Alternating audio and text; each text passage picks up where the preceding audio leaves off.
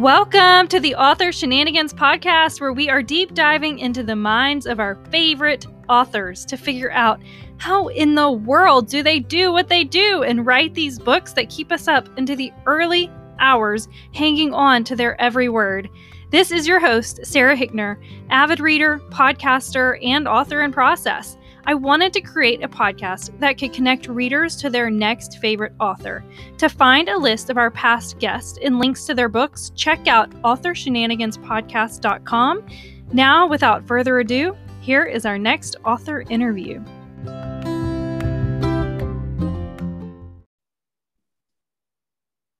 Hi, everyone. Welcome to the Author Shenanigans podcast, where we are helping readers meet their next favorite author. And I am really excited to introduce y'all to this week's author, April Davila. Did I say it right? Davila, close. Yeah. Um, so close. Okay. So um, April reached out to me because she had a new novel, and y'all, it was so good. And I, the whole time I was reading it, I was like, I have a million questions. So I'm so excited to have you on the show, April. If you will just take a second to introduce yourself to us, like family, writing, all the things. Sure. Yeah. So I'm April Davila. I am a fiction writer, write literary fiction. 142 Ostriches was my first book.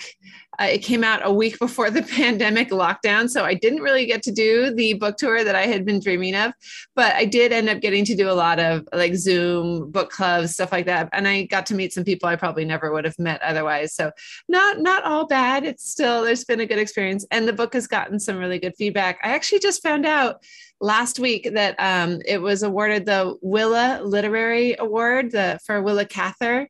Uh, for, so it's the pick for trade paperback best fiction 2021 from, from the Willa. Uh, Women Writing the West is the organization that puts it together.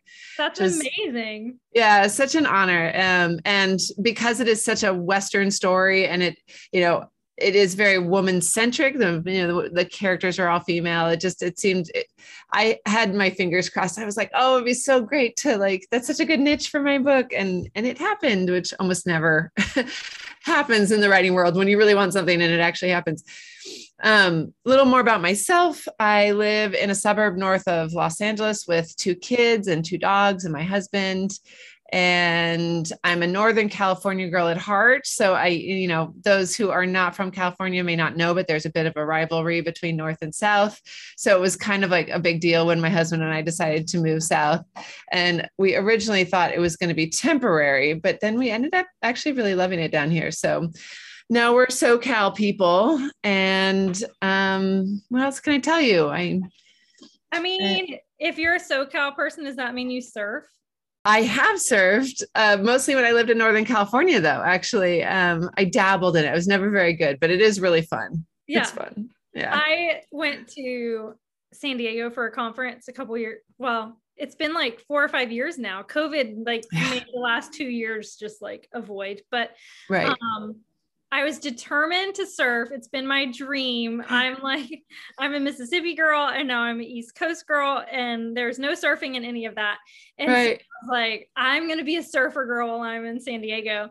And like, as the plane lands and my phone turns back on, I get a surf warning on my ah. phone. Uh, like, I don't even know. I guess I pinged into their weather satellites and they were like, do not surf. And the entire time I was there, it was 60 degrees, which was like super unseasonable, I guess. Everyone was panicking. They couldn't believe it was 60 degrees. and there were surf warnings every day on my phone that were like, do not surf or you will die. And so I Yeah. When the storms come in, it can the surf can be pretty, pretty rough out there, especially if you don't know what you're doing. It'd be a really bad idea to go out there. I, I wouldn't like that water is gonna be so cold. And I only get in the ocean and like the Gulf where it's like a bathtub. So I was like, I'm gonna die. Uh, that's bad idea. So I'm I will get there someday. yeah, someday, someday. I can I can come surfing with you. Sure. Um, be good for me. so um tell us about uh it's the author shenanigans podcast. Yes. So we have yes. to know about an author shenanigans. Oh, so you know, I was thinking about this book and the, your title, Author Shenanigans, and how this book really evolved out of my love of the desert, the Mojave Desert down here in Southern California. And my love for the desert really evolved out of going to desert parties when I was in college, these rave parties. Um, and I was thinking about the first time I ever went to one, because those were definitely full of shenanigans. Like, I was sitting in the lobby. I was freshman year. I'm sitting in the lobby, and it must have been like 11 p.m. with my my roommate, and we just didn't really feel like going to sleep. We were playing Hearts, or Hearts. I don't even remember what we were playing. And this guy walked through the lobby. he's like, "Hey, you want to go to a desert party?" And we like looked at each other. We were like, "Yeah." and so we we ended up going with this like random guy I mean, he was a student. He wasn't like some random guy off the street. But um, and we had mutual friends, but we ended up getting in the car with him, driving for like three hours out into the middle of the desert. You're going down the dirt road out in the you're on the paved road in the desert already. So you're feeling like I'm in the middle of nowhere. And then you turn onto these little dirt roads that go out even deeper into nowhere. And then you and it's all odometer. You had these, and it was pre like cell phones, pre, you know, email account, but it was back at call at the college campus. So we had this printout of like go 0.3 miles and then turn left. And you're like, there's nothing here. And you turn left on and do an even smaller dirt road. You're starting to worry about like your car getting stuck in the sand. And you follow it like it was like takes like an hour on because you're not going very fast on the dirt roads. And then you come around a corner and it's like, oh, this like giant party in the middle of nowhere out in the desert and there's speakers these giant speakers all stacked up on top of each other and a dj stand. And there's loud electronic music and people are dancing and everyone's wearing like glow sticks and faux fur and feather boas and things. It's like what what is this? It was like a whole i don't know blew my mind. And i ended up going to desert parties. Like i got really into the whole scene. I started i went like every week for years while i was in college. I would miss class. I like there was one time I actually showed a little bit of restraint and didn't miss a final because I was like, that's a step too far. I had to stay home from the party and go to the final. But yeah, I spent a lot of time out in the desert as an undergrad, just going to these wacky parties. Um, it was that so much fun. That's like such a whole other world from anything. It is. Experience. I can't even wrap my head around it.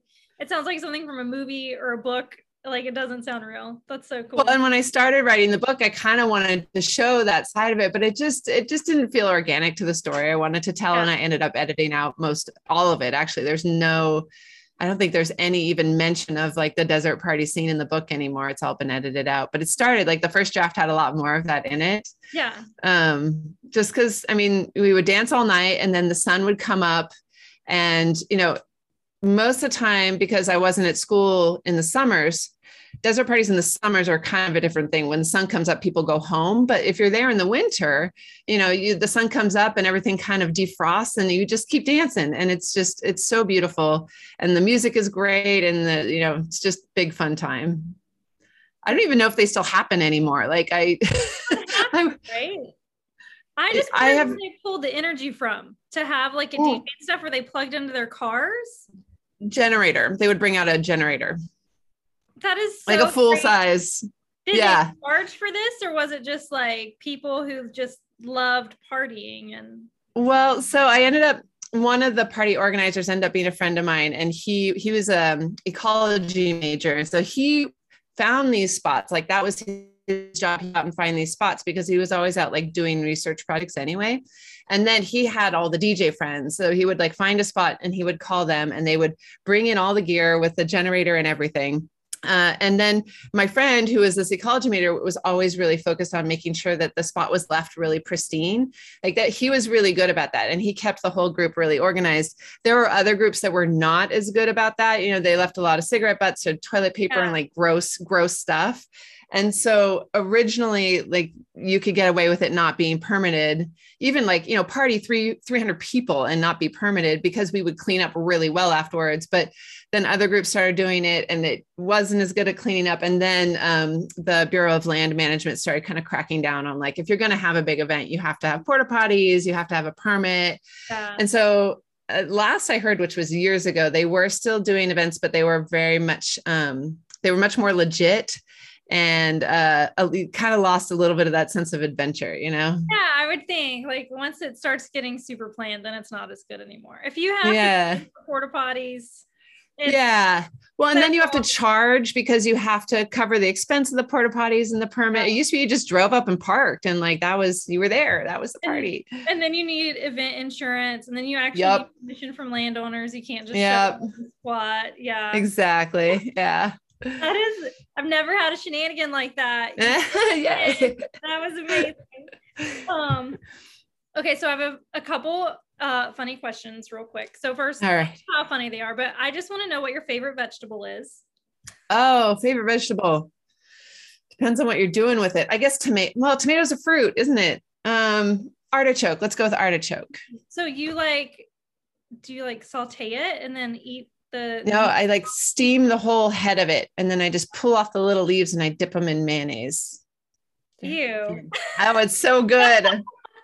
and it's such a treat because they're high maintenance and they're you know they're pretty pricey unless they're like in season for the one week that they are. Yeah. Um, yeah, they're a treat. I love artichokes. I had a friend who loved artichokes and she I remember her being like, "Oh my gosh, Sarah, you have to have this. It's so good." And she had this whole build up and then I ate it and it was good, but it was like I mean, all that work for like it is a lot of work. a little smidge of like food in my mouth. And so it's I true. It did taste good. I mean, it was good. yeah. That's and I but we didn't do man I mean, I like mayonnaise fine, but yeah. you can do different stuff like dipping sauces, but um okay, so I'm looking behind you and I see all these books. Yes. Sorry, y'all are listening to the podcast and can't see the books, but they're color coded.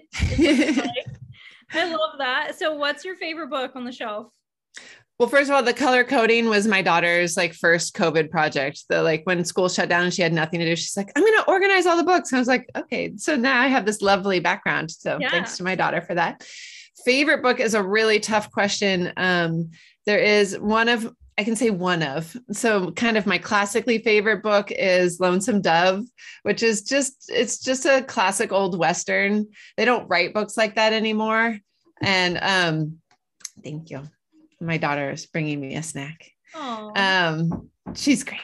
So yeah, they don't write books like that anymore. And it's like almost a thousand pages. And every time I get to the end of it, I'm like, oh, I wish there was more. so I kind of hold that as my favorite book. But my more recent favorite book is Less by Andrew Sean Greer, which um, it's like the first comedic book to win the Pulitzer Prize in like however many decades. I don't remember. It's just this short, you know, usually Pulitzer Prizes are like these big, like meaty, and it's like, okay, they're beautiful. I can appreciate them. But this is just this gorgeous, it's only like 250 pages, just a light, insightful, beautifully written uh, peek into the world of Arthur Less. And it's, um, I've been singing its praises since I read it the first time. It's fantastic. That's so intriguing. I, when you said less, I read so many, well, I've, I've tampered, but self-improvement books. So when you say less, uh, I'm like, are we gonna like have to throw our stuff away now? a minimalist. Yeah, I, know, no. I can't jump uh, on the bandwagon yet. Yeah, I like I my stuff. I have a copy. Oh, right here. Let's see. Oh, I guess the people on the podcast won't be able to see it, but it's just called Less, and it's Andrew Sean Greer, and it's about a character whose name is Arthur Less. And yeah. It's really, really good. Oh, cool. So then, what book world would you dive into if you could? Oh, world? what a fun question. Um, I mean, I would love to dive into the world of Lonesome Dove. I think that would be pretty awesome. Just it's like my Western nerd self. Um, I mean, Westerns are so fraught because in so many ways they're just like dated and you know, fairly racist and classist. And like, you know, I have issues with them, but there's also just something about this idea of like, oh, I'm gonna go ride my horse out on the range. And there's something kind of appealing about that. Um, so grain of salt with that one. But then I think I think it would be really interesting to fall into the world of Grapes of Wrath. Um, that story, the John Steinbeck story about the like, you know, the people who were chased out of the Dust Bowl, but primarily because that is my father's family's story. Like they like lived that. They had a farm in Oklahoma the Dust Bowl chased them out and they literally loaded everything into the back of their truck and came out to California and were migrant fruit pickers for a generation before everyone kind of settled down. And I just, I think it'd be really interesting to, to dive into that and just see it firsthand. It'd be a version of California that is totally different than what I've grown up with. Yeah. I think you should write your own version of Grapes of Wrath. That really was not like that was one of my least favorite books in high school. Oh, really? I thought I was like, ugh. You know what? Um, our own. Kristin Hannah just did that. She wrote the Grapes of Wrath from the woman's perspective. It's called The Four Winds. It's really good. I just bought that. I was oh, like, it's good. I don't know what this book is, but I keep seeing it everywhere, and so I'm just gonna grab it. I was at a used bookstore, and it was like three good books. Find. It was right in front of my face, and so I grabbed it for like five bucks. Yeah, it's really good. Beautiful. Nice. Okay, that's so funny because I didn't like Grapes of Wrath, but I've grown up a bit, so maybe I'll like it more. Well, and it's a very different story when you tell it from the mom's perspective, like the the the young mom with her kids, and like you know how do you manage? I don't know. I just thought it was really well done. Okay, well now I know what this book is that I randomly yeah. um. Okay, and then the first, the, oh, you were talking about Lonesome Dove. So I have, yeah. I I'm a horse person. Like I've ah. horses for um since I was like 12. So I've been obsessed with all that western. That's like what got me into horses when I was a kid. The only uh. access I had to them was watching westerns on TV. And so I used to think like I want to be cowboy or Indian so that I can like live on the range and ride horses all day. And then eventually I realized women had like really crappy lives back. Yeah. Yeah, they really did. Like the only female character in Lonesome Dove is a whore, which is like really there weren't any other women. Come on. Yeah. Like, like, I said, I have kind of a weird love rela- hate relationship with that book because it really it is of a time and if you can kind of you know let let go and enjoy the storytelling it's a it's a wonderful romp but it does it, it's fraught it, from a modern perspective yeah well and things they i mean they were different people weren't as kind yeah so yeah. Um, okay, so if you were a book character, do you think you'd be the hero or the villain? Definitely the hero. Of okay. course. um, and have you ever written anyone into a book? My main question is have you ever written anyone into your book that you didn't really like? Like maybe Uncle Scott was someone you know and you just happened to fix that yeah, you know what? Um, up until like a week before the printing, his name was Uncle Steve because he is my Uncle Steve. and then I woke up in the middle of the night just in this panic of like, oh my God, he's gonna sue me. And I like middle of the night email to my publisher, like, we got to change his name. And they're like, okay, but everything said it has to start with the same letter and it has to have the same number of letters in the name. So he's Scott instead of Steve. But yeah, he is very much based on my uncle Steve, who was kind of the villain of our family. Like, yeah. Yeah. I yeah. I really felt like that was when I made up that question. I was like, I feel like Uncle Scott is somebody. Like it's yeah. too personal. It felt too real. So, um, okay, I'm done with the fun questions. Now I really want to talk about the book. Okay. Okay. Okay. We're starting with, for me, the most important. Uh, as a horse person, I have spent a lot of time at farms taking care of animals. Um, yeah. Um, the barn my horse lives at has goats, chickens, ducks, horses, nice. couple cows. We're very well cultured. So when I picked up a book set on an ostrich farm, I was like, this is so intriguing. I've never, I've never thought about that before. I've never they sold ostrich eggs. I still can't wrap my head around who uses ostrich eggs, but I mean, I know ostriches are used to make like boots and stuff, which makes me sad. They um, do use the leather, yeah. I mean, and I I ride in leather saddles and I wear leather boots, so I guess I'm part of the problem, but they're not ostriches. But anyway, so I just want to know, like, what's your what's your relationship with ostriches? Have you actually yeah. ever spent time on an ostrich farm? Like, it's a it's a good question, and it's a bit of a convoluted answer. So, again, I told you I'd fallen in love with the desert, and I was trying to write this novel. And the novel started off largely uh, based on my mom's story. She grew up on a dairy farm um, in north of Northern California, up near Sacramento so I wanted to write a dairy farm, but I wanted to set it in the desert. And I called my mom and I was like, Is there any chance there would be like a dairy farm in the desert? And she was like, No, no, that doesn't make any sense. Uh, and I was being really stubborn. So I was actually Googling um, ranches in the Mojave, and and up popped the OK Ostrich Corral, the OK Corral, the Ostrich Corral. I forget what he called it, um, run by this guy named Doug Osborne. And I was like, wait, that's too like I have to at least go out there, right? And so I actually I pitched it as a travel story, and I because that's what you do when you're writing is like anytime you're going somewhere, you pitch it as a story idea. And then so um, I was writing it as a travel piece. I went out to do a tour and the guy, you know, it was just him alone on the ranch. He had a guy who would come help him sometimes. But when I pull up this long driveway and I'm driving past these weird birds, and uh, I get out of the car and I'm like, this place is awesome. And the, the birds are so like they're just contra they're walking contradictions. They're like really pretty and graceful but then they have these really gnarly big two-toed claws that can gut you. Like literally with one kick they can cut you from like the sternum to your hip bone and just spill your guts. They're terrifying. I never did actually like wrangle one. I always had this idea that i would work up to like working with them a little bit just for the experience. And I was always too scared to do it. I watched Doug do it quite a bit. So I feel like ah. I wrote it convincingly enough. And Doug, because I think he was maybe a little lonely, he just like, I thought I would go and do a little tour and just kind of get a few details but we ended up talking all afternoon. And then as i started to set my story on this ranch i kept going back for things that would happen. Like so the story opens with a, a summer storm that happens around the grandmother's funeral. Uh, and that was based on one of the times i went out to see him. It was july and he had just had this crazy out of nowhere storm and it was super muddy and slick and everything was just kind of um, shiny and I was like, this is, I mean, again, with the contradictions, you're in the desert and you're slipping in mud. Right. Like, how weird is that?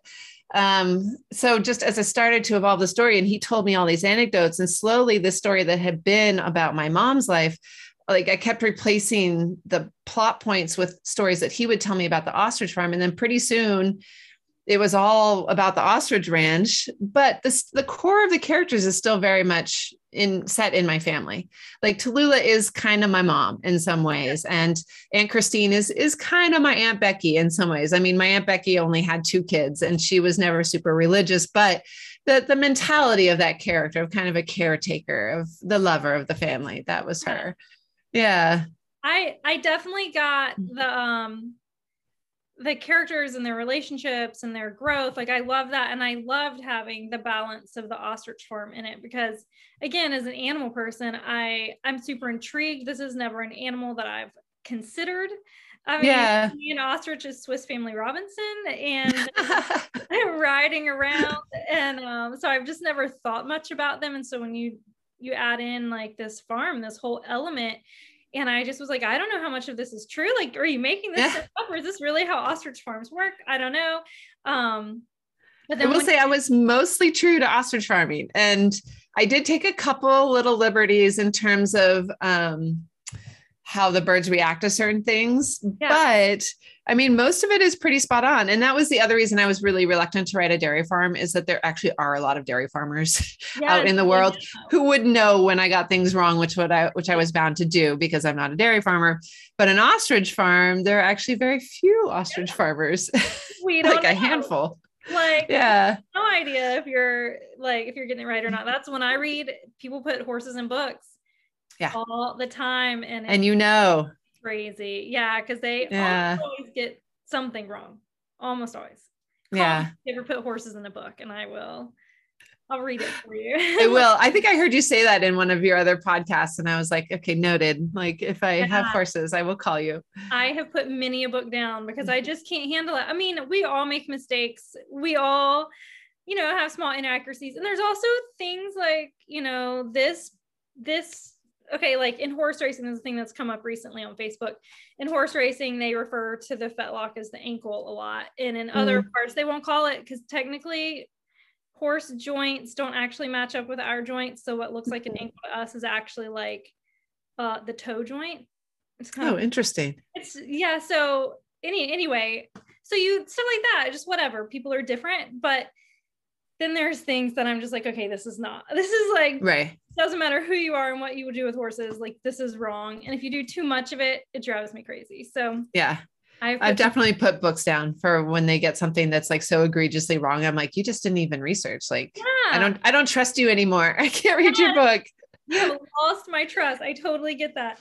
Okay, so tell me, you said this story is is loosely based. It's loosely based on your family, except you're yeah. like, who is my mom? And Aunt Becky is wait, am I getting this right? And so my actual aunt is named Becky, but the character is Christine. Yes. Yeah. So how does your family feel about you writing a book that is loosely based on them? Well, I really so my uncle Steve is estranged, so I don't know. I mean, as far as I know, he doesn't know I published a book. I you know it's not under my maiden name, so I don't even know if he knows that there's a book out there. My grandmother's passed away. My aunt she was a little quiet, but she didn't seem to mind. And my mom didn't seem to care at all. I mean, she read every draft, and some of them were a lot meaner than this draft. And um, she never, she never had any um, negative feedback. She never asked me to tone it down. She was always a really good sport about it. But then again, I guess she was kind of the hero of the story. So I guess that yeah. helps. I don't know. And it makes her look cool. I love yeah. um God, there's so much obviously that I loved about it, but how it just kind of came down to I think we I might be giving stuff away. Yeah. in the end, if I'm giving it away, you can tell me to take this out of the podcast. Okay. And, and, how, you know, the big theme of the story was her wanting to move away and make her own choices. And yeah.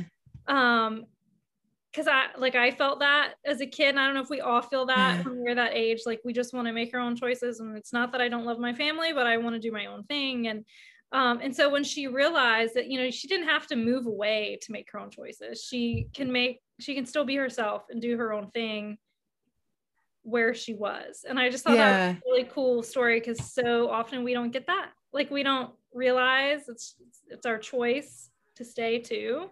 And yeah. change things and stuff. So yeah, it's really more about living the life you want to live. The location doesn't matter as much. Yeah. But feeling like you have the agency over your own life, that you get to make the choices that matter to you. And without giving away plot points, like she certainly does. There are points in the book where she has to make tough calls on things and even if she's not entirely sure, but as she does that, she starts to get a sense of being more sure right. about herself and who she wants to be and realizes that it doesn't necessarily have to be somewhere else. Yeah. Yeah. She's getting hammered for a while. I was like, oh no, not yeah. oh the car.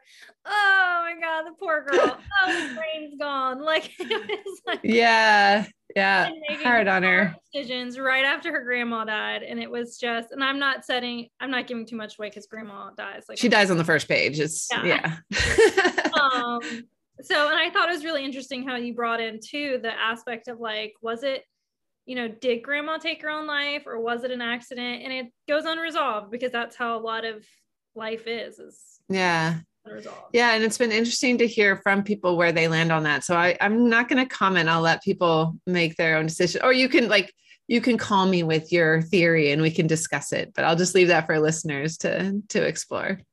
Okay.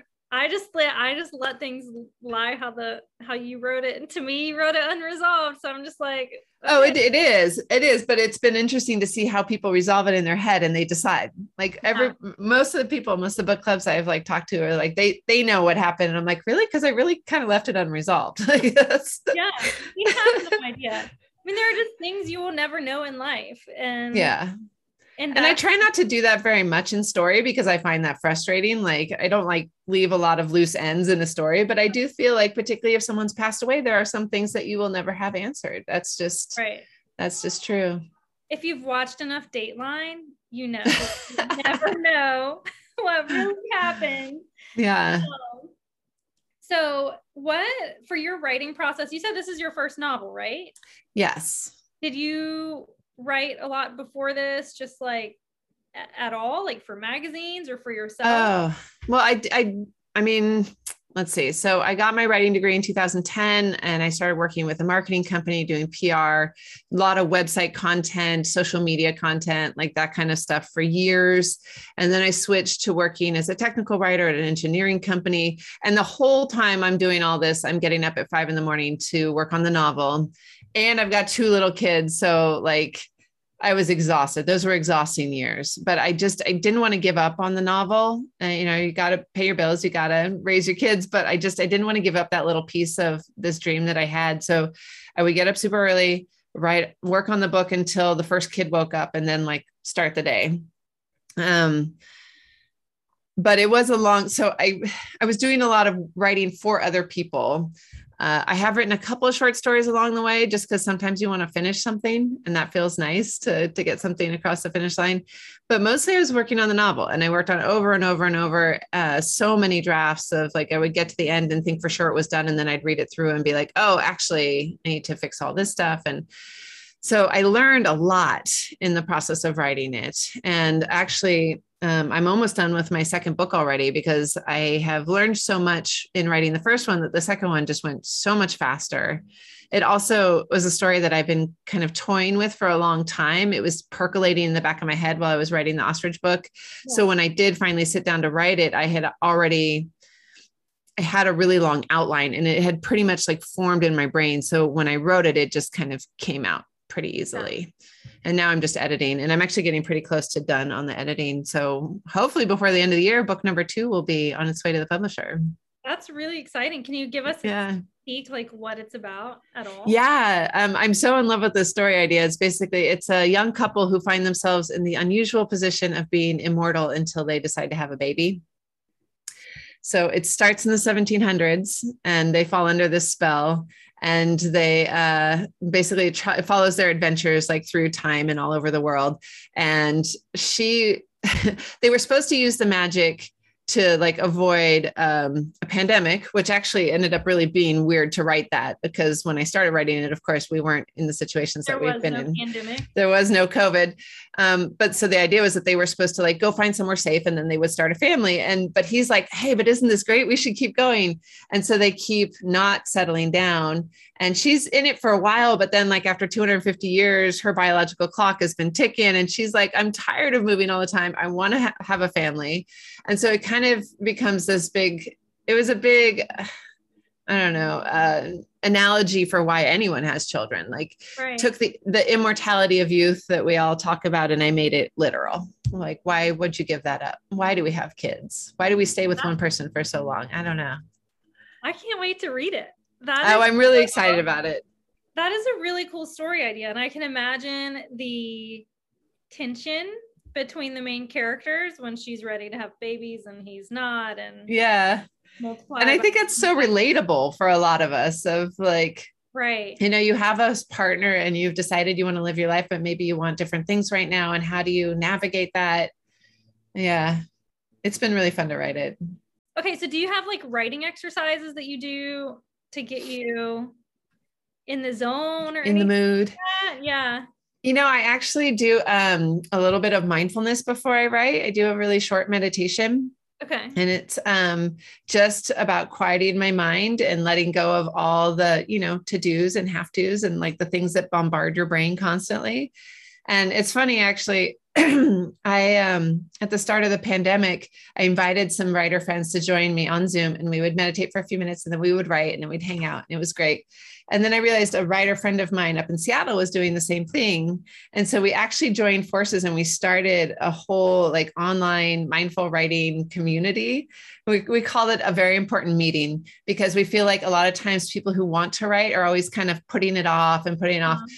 So we set it up so that like when you go to the website, which is a very important meeting, if anyone's interested, um, you can click on the calendar and then you go to Zoom and it reserves your spot. And then it, it pops up on your calendar as a very important meeting so that you can say to people like, oh, I can't, I have a very important meeting I have to get to. That's so, so good. this idea of like prioritizing yourself and your writing. And we keep it super secular. It's not religious in any way. It's just like a few minutes of quieting your thoughts, letting everything else go, and then turning immediately to your writing without any gap in between it. And it's just been remarkable it's a remarkable community and we hear from people all the time the things that we've always experienced which is that like if you can take a few minutes to quiet your mind first your writing will go places you didn't even expect. Like we have a, a Vietnam vet who's working on a, a memoir, and he was like, you know, I've just I've found I've remembered things that I didn't know were even in this scene. And like, I don't know, people who are writing fiction are like, oh, I just, I'm bringing in a new character, or I just found some real focus for this story. It's been such a fun experiment. It's been really great. I'm, I'm going to go click on it and out. Um, I'm working on my own project and it is hard to make yourself find the time to write because it yeah. is it, you know, small kids and stuff, it is, I feel kind of pulled from one thing to the next constantly. Oh, it's like a constant battle, especially yeah. with the COVID. And then um, COVID keeping the kids home, but then also COVID is really disruptive to focus. I mean, I've heard that from lots of writers that even when you find the time, it's so hard to you know, let go of this anxiety that we've kind of been carrying for a long time. Yeah. Uh, so yeah, you should come write with us. Okay. It's really fun. It. We ask for like a $5 donation if people can, but it's like we keep it totally separate. Like you send $5 PayPal if you can. We keep the registration totally separate from that um, because we know writers, you know, writers, we don't always have $5. And um, so everybody's welcome, regardless of whether they can contribute or not. Okay. Um, what else can I tell you about? No, oh, I mentioned the award that my book just got, which I'm very excited about. I put that up on the website. So if folks want to know more about the book, they can go to my website at aprildavila.com, which hopefully you can like, I don't know if they're like show notes or yeah, I'll link that for sure. Okay. Um, and I'm I'm looking at my copy of the book real fast. Um, do you, I'm I'm really curious, and this is a random question, but there was a lot in the book about ostrich eggs. Oh yes, you, and you said like I don't really understand the market for that. people actually like eat ostrich eggs. Like, what is the deal with that? People do. It's much more a novelty thing, which I think is why um, Southern California. You know, there aren't a lot of ostrich farms in general, but Southern California tends to they pop up from time to time and i think it's because las vegas they do ostrich eggs almost as like a novelty thing so they'll hard boil them and like slice them into they're almost like egg steaks because an, a, an ostrich egg is like a football size. So you can imagine right. if you boil it and then you slice it, then like each of the slices is like a little mini egg steak yeah. with the yellow yolk and the white around the edges. Um, I mean, it's definitely a novelty thing. It's not, you know, I haven't because uh, when I went out the first it was actually i guess it was the second time i went out to the ostrich ranch and i was like i'm going to get some meat and like try an egg and I actually, sorry, I haven't tried the meat. I did try an egg years later, but when I went out to the ranch and he was telling me all these stories about how he had been, the eggs had, the birds had actually stopped laying eggs and he couldn't figure it out. And then it turned out that the cement plant down the street had actually been dumping illegally and they had uh, poisoned the groundwater and the birds had been poisoned. They were like really sick. And so he'd had to take the cement plant to court and he'd had to like ship in fresh water. And he's telling me this whole story. And then he's like, You want to buy some jerky? And I was like, oh, I don't know if I want like the arsenic jerky. like, uh, I mean, I bought some to be nice, but I like, I threw it away when I got home. I felt really bad. but it just, it sounded unsafe. So I didn't eat it because years later i did try the egg and it tastes just like chicken egg. It's like you know you wouldn't know it was an ostrich egg if someone just served it up scrambled. You'd never know. okay that's what i was wondering. I was like yeah. so a slice of a boiled ostrich egg are you paying like $50 because it's an ostrich egg but it tastes like a chicken egg which is pretty much yeah yeah. uh, it tastes yeah. like whatever sauce you put on it a lot of salt exactly a little salsa salt and pepper. Yeah and it's and it's palatable but not worth $50 a slice or whatever. Exactly. Yeah. So, it's definitely a novelty thing. Um okay and then the the uh in one of the scenes there well i just love that tallulah just like grabs the shotgun she's like I like someone took my bird and i'm gonna go find and it was so she doesn't mess around no, she doesn't mess around. And I was just like, yeah, this girl's awesome. Did your mom ever grab a shotgun and point it at someone since it's based on your mom? I mean, not that I'm aware of, but I wouldn't put it past her. yeah. My mom doesn't mess around either. She's a no nonsense lady. It was amazing. And then um another thing, and I'm sorry I keep going back to ostriches. I'm just so no, it's fun. I mean, it's so, the fun part of the story. He uh, okay, when you mentioned that your mom grew up on a dairy farm, it kind of made sense. So I thought, you know, all the mm. ostriches, and she only knows like a couple of them by name. And I just thought, well, if I was on a ranch with 150 horses, I would know every single one by name. But yeah. if I was on a dairy farm, I don't know that I would know each of them by name. So, yeah.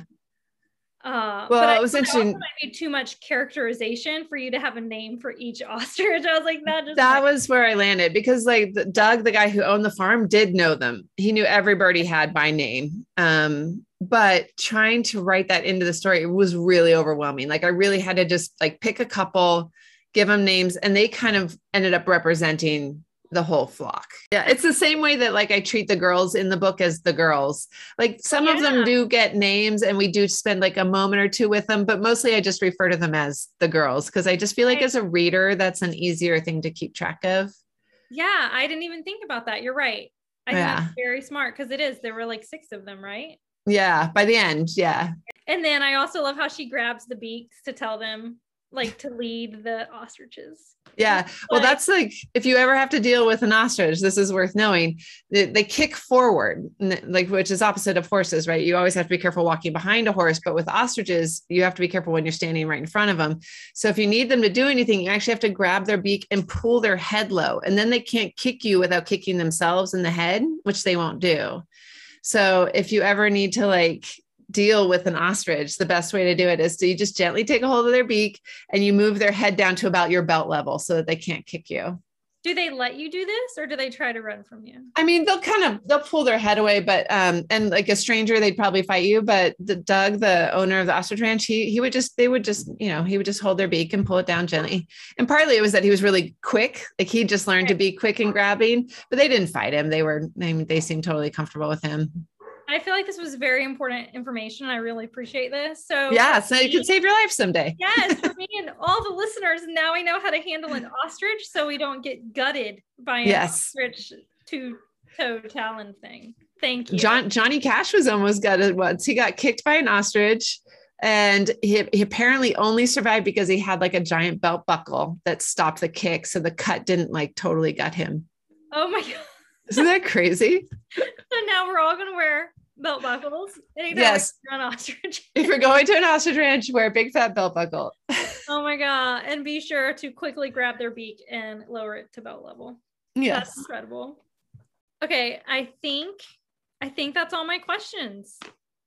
This is fun. Thank you for having me. Yeah, I wish that I could show the um, cover, but I'll just y'all have to click on the link and I will. I have a little segment on my website, Author Shenanigans Podcast, and I will like put your information on there and links to your books and links to your website and everything. So people can Great. just go in and get find all the links. But I love the cover when you sent this to me. I'm actually really Thank sad because I took it to the beach and it got very, oh. very well loved. Uh, all, my books are all well loved. They don't survive long in my hands. Yeah. Books should be well loved. I feel like That's, I can't. I go back and forth. Part of me loves that it's well loved because it just because it's obviously read and I took it yeah. and, and we I enjoyed it along with the ocean water. And part of me is like, oh, but it's not pristine anymore. Um, Trade-offs. Yeah, but the cover yeah. is gorgeous, and I had no idea what I was getting into when I got a book called 142 Ostriches, and I'm glad that I made the dive. So well, I'm so glad you enjoyed it. Thank you. Um, okay, so let's tell the listeners about the giveaway real fast, and then we'll yes. wrap it up. So, what are you giving away? So we're going to give away one paperback copy and through Instagram, right? Yes, through Instagram. So we will, um, I'll again, and I'll put it on my website and I'll put it in the show notes um, how to get to us on Instagram if you don't already know. I feel like most people know about the show because of Instagram. But um, again, author for my Instagram, it's author underscore shenanigans underscore podcast. And so I'll have a post and we'll we'll leave it up for like two weeks and you basically just follow both of us and you get entered in the giveaway. And then I'll I'll send you a book. Yeah, somebody's gonna win a free book. I love it. And we I love free books. post their uh, books when they get them in the mail all the time, and it's just it's so fun. It's fun. Yeah. So thank you, April. Yeah, yeah. Happy to be here. Um, all right, well, we're gonna wrap this up. This has been great. Thanks again. All right, thank you. Have a great day. All right, bye-bye.